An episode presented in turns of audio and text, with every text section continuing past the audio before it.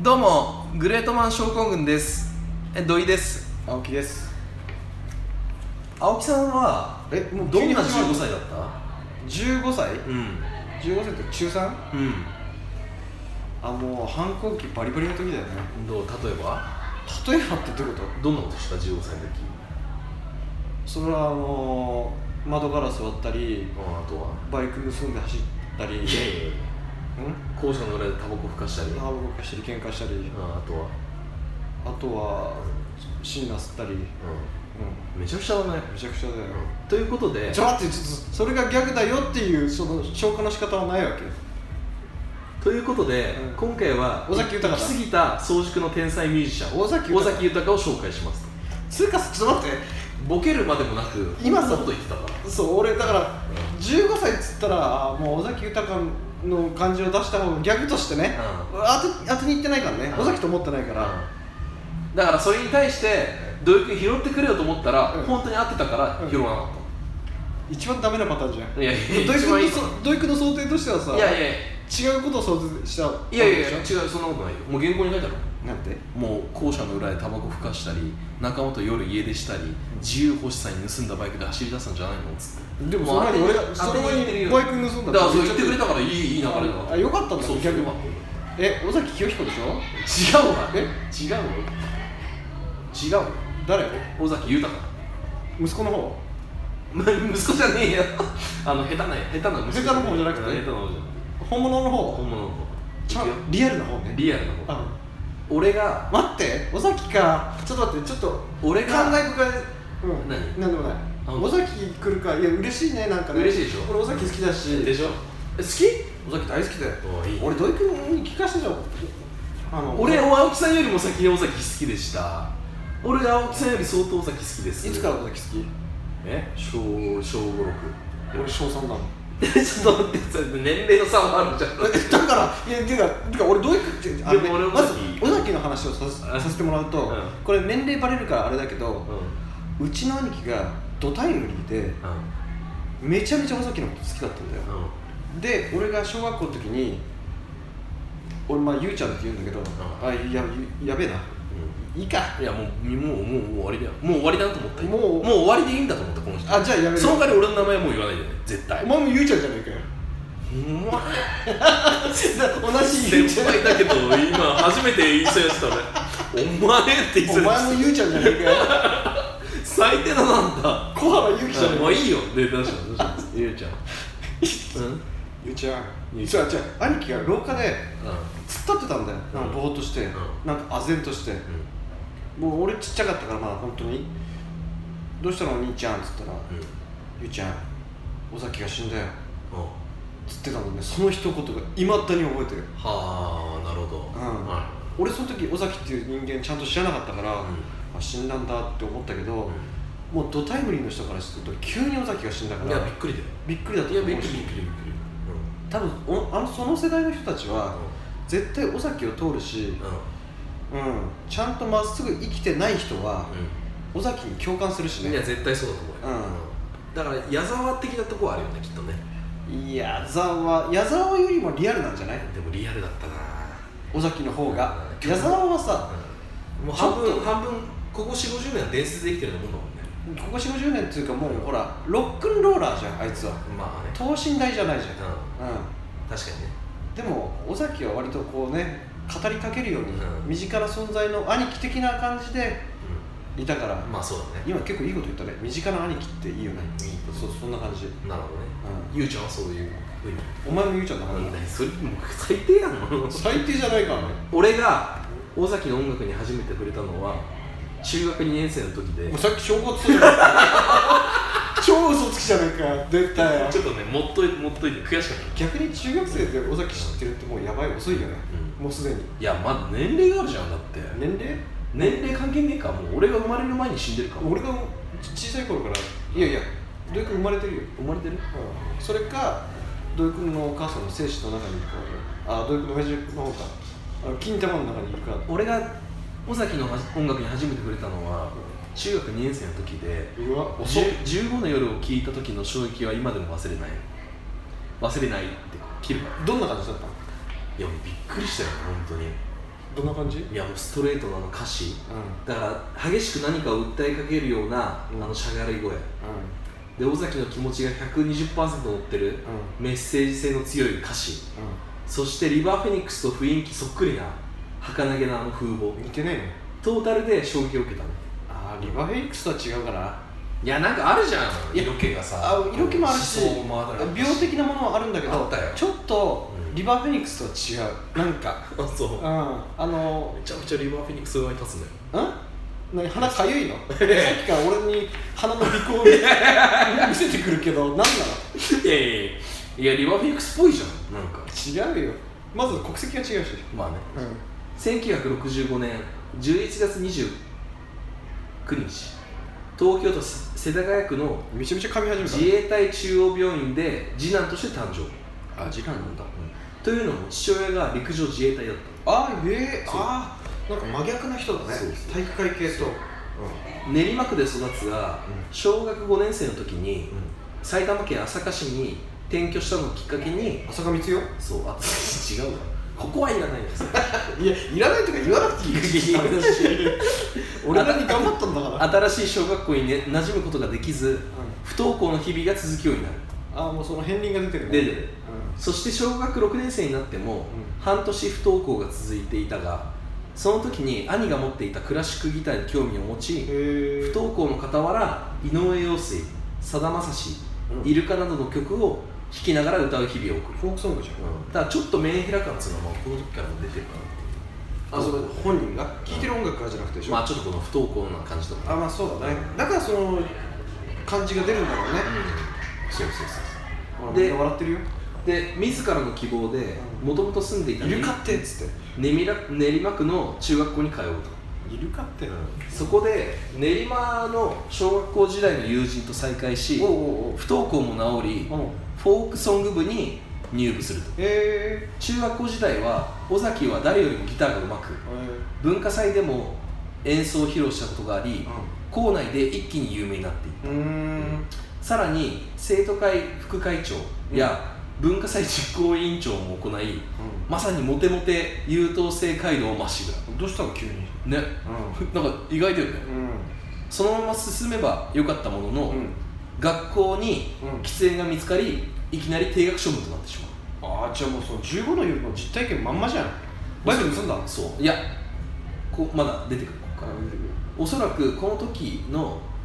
あのその優等生街道から、あの地へ落ちていくうんのが尾崎にはダメージとして残ったんじゃないかなとはあいきなりその今までその学園の中の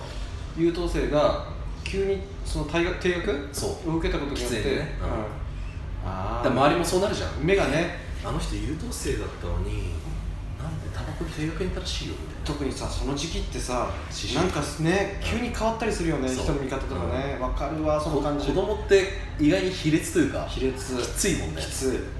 ら一回落ちると周りも手のひら返すっていうこのザ人間っていうのを味わったんじゃないかなと、うんうんわかるわかるその感じすっごいわかるだからだって生徒会副会長や文化祭実行委員長もやるんだようんだから小学校不遇だったから中学になってデビューしたんだろうね、中学デビュー、うんででまた落ちたっていうっていうかそもそもなんでタバコ吸ったのわかんない吸っちゃったってたまたま尾崎に聞いたら聞いたら直接インタビューしたのちょっとうん、下ろ した体に下ろしたそうあいつじゃねえかよ吸っちゃったらしい幸福これ俺スピリチュアルスピリチュアルも入ってるからで高校受験では青山学院高等部に合格、うん知ってるさらに父親の勧めか影響があってか、んえっと陸上自衛隊少年工科学校も受験し合格するるでこの陸上自衛隊少年工科学校っていうのが倍率が20倍そんなんだ高いうんで20人に1人でねあそりゃそうだよそこに合格、うしかし頭いい頭いいんだね頭いいうんしかしり陸上自衛隊少年工科学校は髪を短くしないといけないという理由で、あで青山学院に進学するとああやの豪商にそうあ合唱につながるの、すぐね一つ今は俺の話していいうん、いやいやカチッて音しないからいいじゃんうんまあいいよその話は俺前友達が青学通ってんだけど土井君はダメうんうんあの音ちっちゃいそう言われる時点でもういいんじゃないかなと思うけどうんあのーいえいえあで何うんあの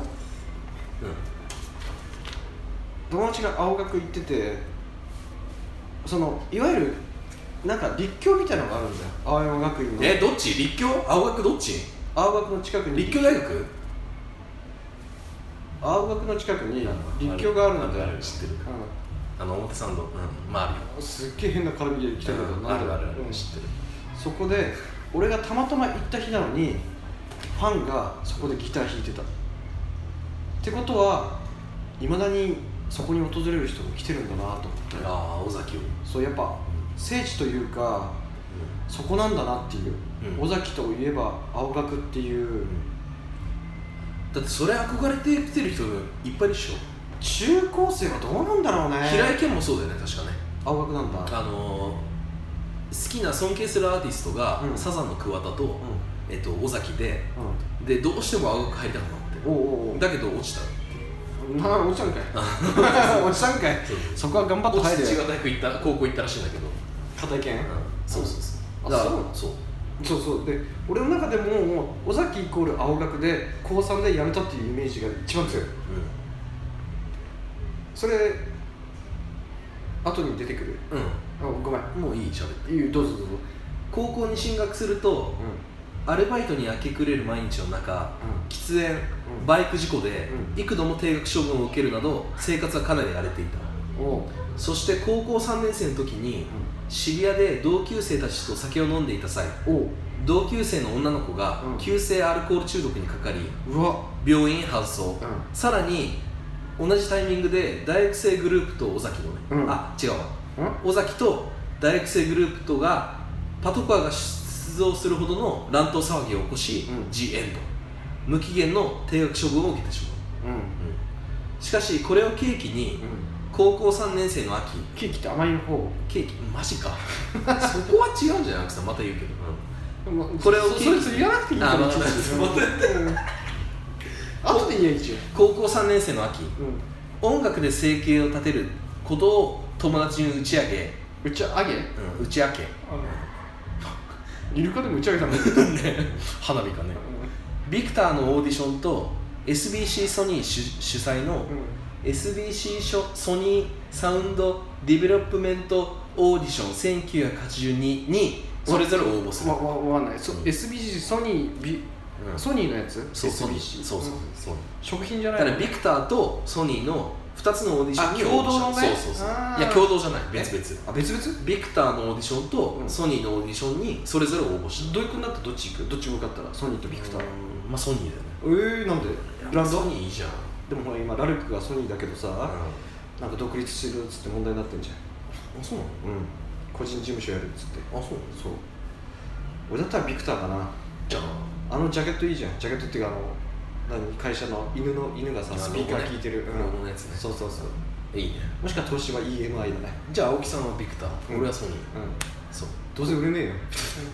2人はうん2つ、二人がそうそれぞれ応募した2つをね、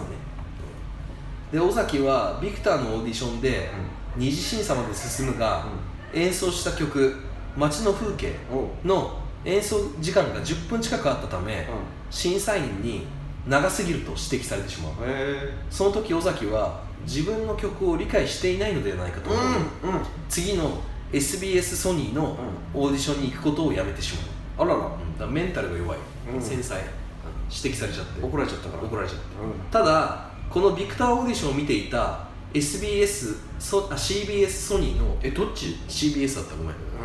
さっきから SBS ってその食品だよね、うん、そう SBS 食券だからそんな感じだよね胡椒かなんか作ってる CBS よだね CBS だうん CBS ソニーのディレクターだった須藤明こ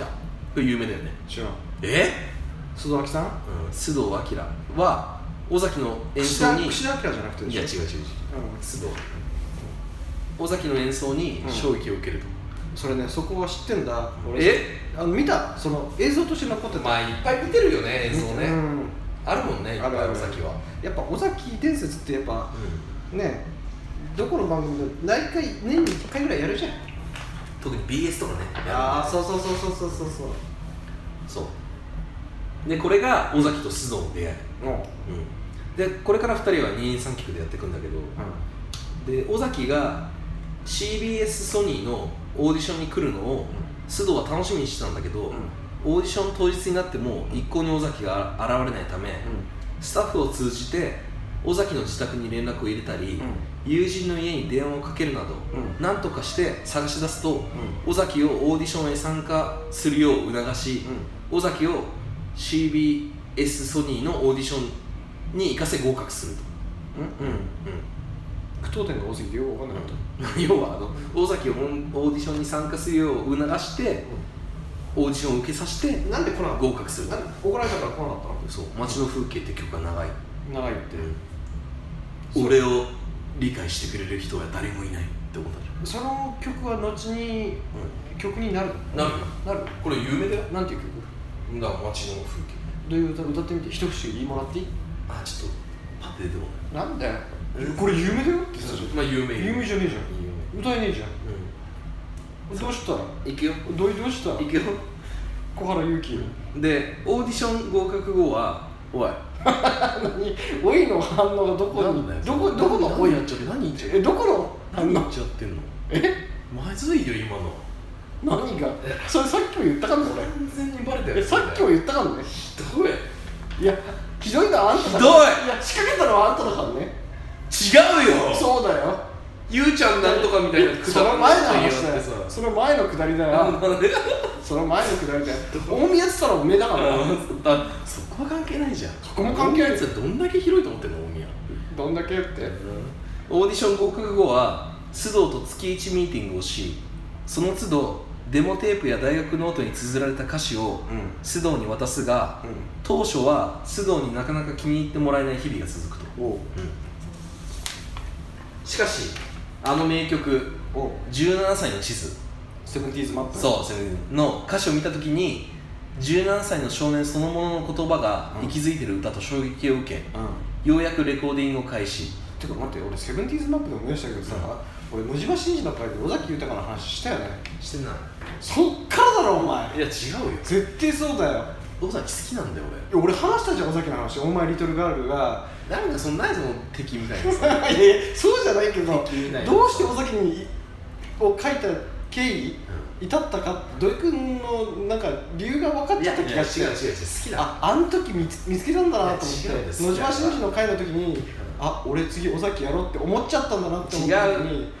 ゾッとしたよね1983年今にフ怖いァ話してるうんーストアルバム「17歳の地図」をリリースセブンティーズマップでデビューを果たすうんただファーストアルバムだったうん17歳の地図の初回プレスはわずか1300枚うんおう事務所の方針から積極的なプロモーションは行われずうん口コミを重視した戦略が取られ尾崎は徐々に人気を集めていった、うんうん一方で学校では無期限定学処分が解けうんようやく普通の学校生活に戻れると思いきやモデレる戻れると思いきや、うん教師から、うえう1留年になってしまうことんおー2毎日反省文を書くことを命じられ、1984年だから高校3年生の時に、ね青山学院高等部を中退うんうんうん卒業はできなかったが、1984年3月15日青山学院の卒業式の日をあえて自分のデビューライブを行うことを決意したうんうわーいいねいいねいいねね卒業ライブだ卒業ライうんそうでライブでは定員300人を超える600人を動員したえ300人のうちなのに600人も来たの600人も来たっていうかさ卒業式ってことは同級生来れない来れないねのねうんそれかあ夜か夜かなライブよりもでもやっぱ終わった日に来たんじゃないあ一応なんかそのライブのポスターにはうん尾崎が手書きで「ん卒業みんなおめでとう」って書いてほしいあだからみんなに向けてっていう感じなそうそうそのうかそなう自分の卒業もあるけど、うん、そうんでこの時尾崎はうん40度の熱があったが、え11曲を熱唱したというななん本番に弱えなうんで3か月後の6月からはライブハウスツアーを敢行するうんうんそして8月のある音楽イベントに出演した際ライブ中に7メートル以上の高さがある照明の足場からジャンプおう右足捻挫とうん左足複雑骨折といううん全治3か月の怪我を負いうん吉川晃司と出る予定だったうんステージもキャンセルする羽目になってしうまう、わーキッカーだがろキッカー5時ですぐ怪我するしね、うんもう怪我するねすぐシンバル蹴るあいつしやっちゃうんだよえシンバル蹴るからまた切るね、うん切るでも切知るってる年々んシンバルの高さ低くなってる知ってるあそうなんだんやっぱり高齢もあるからさああなるほどねそうそうじゃあやめりゃいい じゃんだっいてやあれやめらんないっしょ あれ見に来てるじゃんだってでもそもそもねそもそもね俺ドラムやってた人間からすると、シンバル蹴ることがありえないんだけどどういうこやめてほしいといいじゃんなんでだってあれを見に来てんだよ9割のファンがそんなことないああまたやってらーねキッカファンーもまたやってらーっつって、うフんァンも来てるファンも、うんああそれきついね帰るぜっつってでもさキッカーさ蹴った後かっこよくない蹴った後のこのちょ倒れるじゃんその後こう起き上がりかっこよくないあのねキッカーって基本体かっこいいんだよみたいな体かっこいいんだよ、うん体周ありれかっこいい 顔やべえけど顔まあまあまあ、まあ、パンチドランカーみたいな感じだけどうんうんまああいつだってあの年齢にしてあのあの感じかっこいいよね体のキレはいや肉体やばいよやばいかっこいいそうでそうってなんで怪我怪我が完治すると12月からはホールツアーを観光しうんうん1985年1月のツアー中についに伝説曲おう卒業をリリースおう3月にはセカンドアルバム「怪奇戦」をリリース、回帰戦うん大手音楽チャート第1位を獲得する大ヒットとなる、うんうんだからオリコンみたいなね、うん回帰戦知ってるでもオリコンでしょそれうんまあそうね回帰戦知っているやオリコンみたいなの言ってたけどオリコンでしオょリコンみたいなもんだよオリジナルコンボでしょ回帰戦オリジナルコンボでしょそこじゃないでしょ回帰戦してえゴーキのおあれ調品わかるどういうコマンドか怪奇戦はスクランブルロックンロールダンスホール知ってるスクランブルロックンロー知ってルダンスホール知ってる知ってるよだって俺ベストもベストっていうかあの3枚組の俺ボックス持ってるもんああじゃあ知ってるね見せたじゃんあのまあそうだね4枚組かな、うん、卒業後存在全部知ってるよシェリ当たり前じゃんーっが入ってる曲が回帰戦ていうねシェリーはどちらかというと、あれシェリー好きずっとあモグリだなみたいな感じだからねなんですかねもう有名すぎて逆にみたいないや俺が一番好きなのは存在だからシェリーじゃなくてロどケうットは名誉いう君普通になんか15の夜とか好きとか言ってそうだよねチャいラいかやら俺言わない言わない弱いから言わない言わない卑猥いからないないない15ドルなんかだって一番ベタじゃんベタだけど一応いい曲恥ずかしいしいい曲だけどねいい曲だけどまあいい曲いい曲なんだよそのコロコロ変わるなコロコロコミックツアー最終日になるとえコロコロコミックとボンボン派どっちだっ俺はコロコロコミックたあお 別に何もないよツアー最終日となる大阪球場ではなんと2万人の観客を動員、大阪球場うん、大阪球場って今な阪神球場京セラじゃん京セラかうん元かうん分かってるそてかどうせジュース飲みすぎてるあごめん氷のとか超うるせえ超短期間でスターダムにのし上がってきますうんとだってデビューが1983年だよで1985年の3月には2万人を動員してんだよすごいねこのたった2年ですごいその時すごくない尾崎何歳10 18だすごいねねすごくないすごいねえこれこの頃から尾崎は、校内暴力が社会問題になるなどの偏差値教育や受験戦争の歪みが露呈した時代であー歌のテーマである社会への反抗疑問や反支配が10代の少年少女を中心に多く支持され大きく支持されマスメディアから10代の競争反抗する若者のカリスマと呼ばれるようになっていくと10代最後のサードアルバム「壊れた扉から」をリリースし絶頂期を迎えるとへえこの路上のルールとかねう「フォゲット・ミ・ノット」ん忘れながさなうん、そうが入ったアルバムでうんうんしかし最高に充実していた10代も終わり20代になると尾崎は方向性を急に失いおう突然無期限活動休止を制限あそうなん単身渡米に渡るえそこで千葉新書でやるのいやまだ出らないまだねまだ出ない次出てくるああそうで何の収穫もないまま帰国何も収穫ねえのか よただの旅行じゃねえかよで渡米中何の収穫もねえそうなかったんだよこういやもう病んでたんだよどうてもかさ海外行って何の収穫も収穫もないって逆にすごいよねだってないじゃん別に目的なかったらないでしょ何あか刺激を受けるとかあるじゃんないでしょこういう音楽例えば向こうの人がやってる音楽に影響を受けてこういう音楽ラテンをやってみるとかあーねブラックミュージックをやってみるとか違う違うそうじゃない尾崎そうじゃないで渡米中の尾崎のコメントが何とも切ないので紹介します、はいはい ニューヨークは雑多な感じでゴミゴミしているだけど一方で孤独を誘い孤独を感じうる街孤独になれる街そしてそれは池袋も同じだと語ってい た何それなんだそれつうかさそもそもさその渡米した時にニューヨーク行くのがベタすぎてさちょっとがっかりしたわ違う国行けよなんで安牌のニューヨーク行くんだよ池袋とかなしなんだよねそうだね、てか池袋の感じじゃないけどね全然全然違うからいやそう語ってたんですよなるほどいやだから尾崎の目から見るとそうニューヨークも池袋だってことだねそうそうなるほそうどだあんま触れないそこはで君も書いててあ違うなと思ったんうんだ、うん帰国後レコード会社も移転移籍してしまいあそうなんだ、兄弟もう兄貴同然のパートナーであった須藤とも離れてしまうあれどうしてうそそれからは、新しいアルバムの制作を何度も中断ん新曲の発売もないまま、ライブツアーを行うも、う肉体的精神的にも追い詰められてしまった尾崎は、うんツアー中に倒れてしまいツアーも何度も中断させてしまう、ごめん点が多すぎてよくわかんないけど、まあ、ツアー中に倒れてしまい中断させてしまうと、で知ってるこのツアー中尾崎を打つの時知らないあの尾崎が卒業をやよくあいつライブでピアノで歌うのうん卒業を、その時にほら客も乗ってきちゃうってさ、うんいや歌っちゃうじゃん、うんその時にピアノガーンって叩いて、俺の歌を歌うなっつって、聞いたことある聞いたことあるっていうのもっていう映像は見たことないそう映像見たんだ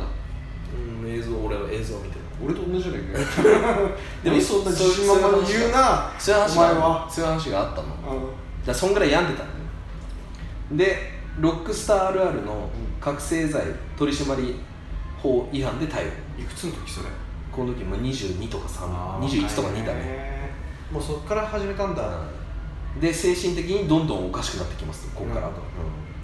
でそんな苦しい中でもアルバム「街路樹」など、ん曲は出し、うんまあ、スマッシュヒットはするものの、うんマスコミの追い込み、うん母親の急死あ個人事務所を立ち上げによる、尾崎自ら行うプロモート、うんライブセッティング、んえー経営管理うんなどの仕事に追われついに自殺未遂までお行うようになってあしへまう、えそれもあってか、うん20代の尾崎の作風は、10代の自由とかうん反抗とかではなく、う食材罰あー愛をテーマにしたものとなっていたんなるほどねだからニルバーナのなんかあったじゃん何ニルバーナの後期なんかあったじゃん変ななんかあの歌ああったじゃん謝罪っていうかさオールアポロジーそうそうそう、うんああいうの歌っちゃう感じになっちゃったんだよ歌っちゃう感じになっちゃっ尾崎歌っちゃう感じになってたんだよ尾崎たうだってんカート・コバーンと一緒だったんじちょっと違うじゃゃん何 それないいや違うお前のカートコマンド何を知ってるんだって思っちゃって絶対そういう顔してるじゃんそうとりあえず言うなよお前お前の口からカートコマンドって聞いて聞きたくねえよ知らねえくせにって思っちゃっそういう空気ビンビン出してるたいやいやだってあ急にさあってあったじゃんとか言われてのもオールなさんだっけあったじゃんオールアポロジーズあそれあれが違うよまただからそれだと話が散りわっちゃうからだから氷がうるせえっつうあれ違うののあれは別にだってもうあれもう尾崎と一緒で食材罰みたいなそれは別にその中でもあるんじゃない桑田佳祐だってあるんじゃないのあそのそれは変わってバスケアだって作風は変わってくるしそれは年齢によってね変わってくるは来るでしょああごめんなんかいやいいよ全然構わない急に真面目になったねカートコバンブロックになった いやいやそんなカートコバンブロックになったら急そうんにうんうんそして触れてほしくない からお前なんかに本当にやめてほしくないけどそんなことはない嘘嘘それは嘘そして嘘でもない1992年うん4月25え日早朝え嘘でし尾崎のマンションから約 500m 離れたょ嘘でしょ足立区の民家の軒先に待ってやだ全裸で傷だらけで倒れていたところを住人に発見され通報で墨田区内の病院に運び込まれるとおおよかった病院行ったか診察した医師はお生命に関わることも考えられるのでえ専門医に診てもらった方がいいと診断したおうおうが尾崎はおうなぜか妻と兄と共に自宅マンションへ戻るあららしかしうん10時頃え容体が急変やだ呼吸が止まってるのに気気がついた家族が待って110 9番通報搬送先の病院で手当てを受けるもおう午後0時6分え嘘死亡したマジかよ死んでんのかよさっき言ったから死因は覚醒剤中毒による肺水腫生きてんだと思ってたよ26歳若っの早すぎちでじゃあ27くらいも入れないね入れない惜しかったね惜しかった早すぎた早すぎたもっと早すぎあと1年ただで死因に関してはねなんか全身のあざやそうだね傷から他殺説もあったけど、んやっぱり肺水腫らしいね確定だあ何肺肺水腫だっああてで確定らしいうんハイスウィッシュって聞こえたけどなんで第5位第5位に来ちゃったねで葬儀追悼式にはうん約4万人が参列、めちゃめちゃ多いうんこれはうんヒデ美空ひばり清志郎おーレベルらしい、超大御所だよねそうそんうで友人は吉川晃司ああ弟分は高等先生吉岡秀隆え誰吉岡あ秀隆吉岡あ仲良かったんだよね仲良い吉岡とねすごいすごい仲いいんだよねだからあんまり今の吉岡見てるとえこれが尾崎とって思うけどあのね、吉岡が出た映画であのー、尾崎の歌を歌ってる映画があった気がするもっくんとか出てるなんていう題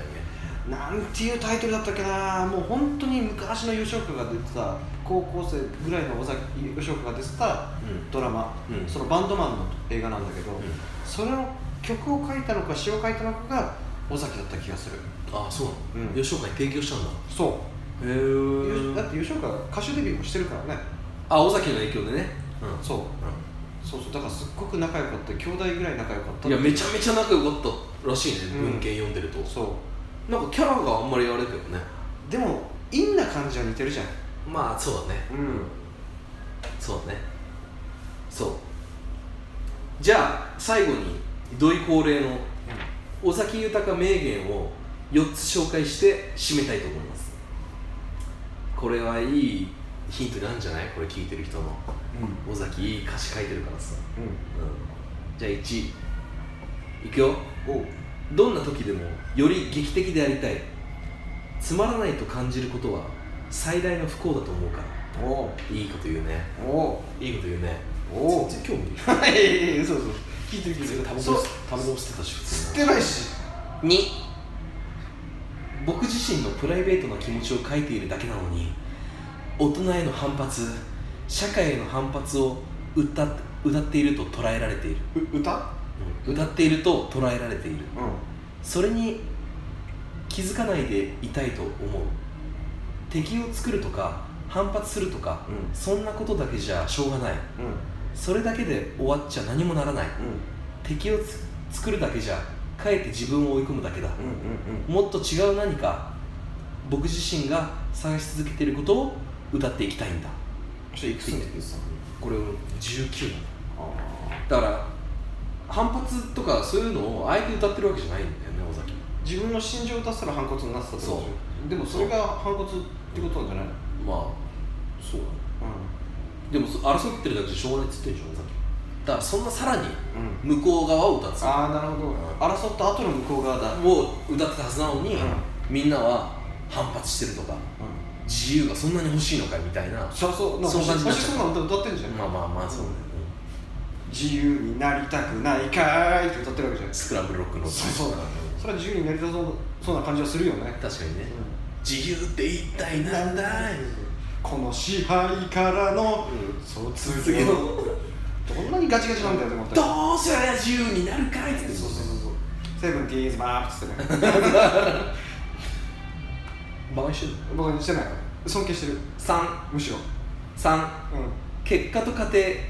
どちらが大切だと思うと聞かれたら、僕は即座に家庭と答えてしまうおう結果が出た時に、うん自分や多くの人たちを裏切ったり、う傷つけたりすることは、うん些細なことでも嫌なんですんう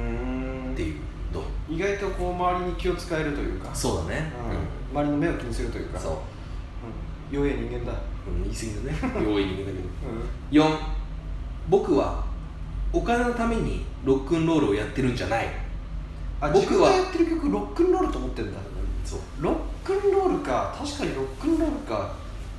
バカにしてるいやフォークに近いものいやロックンロールだよだから曲によってね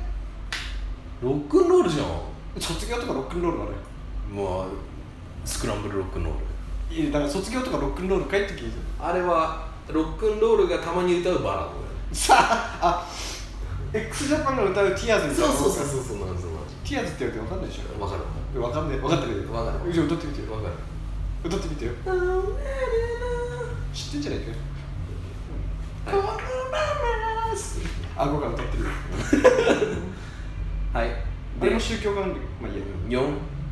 僕はお金のためにロックンロールをやってるんじゃまなたい言ってるよ僕は何回言うんだよ僕の歌を聴いてくれて希望を持ってもらえるために歌うんですはい僕は傷ついた人たちのために歌いたい綺麗事だよ以上ありがとうございましたちょっと待ってちょっと急にバッサリ終わるねうん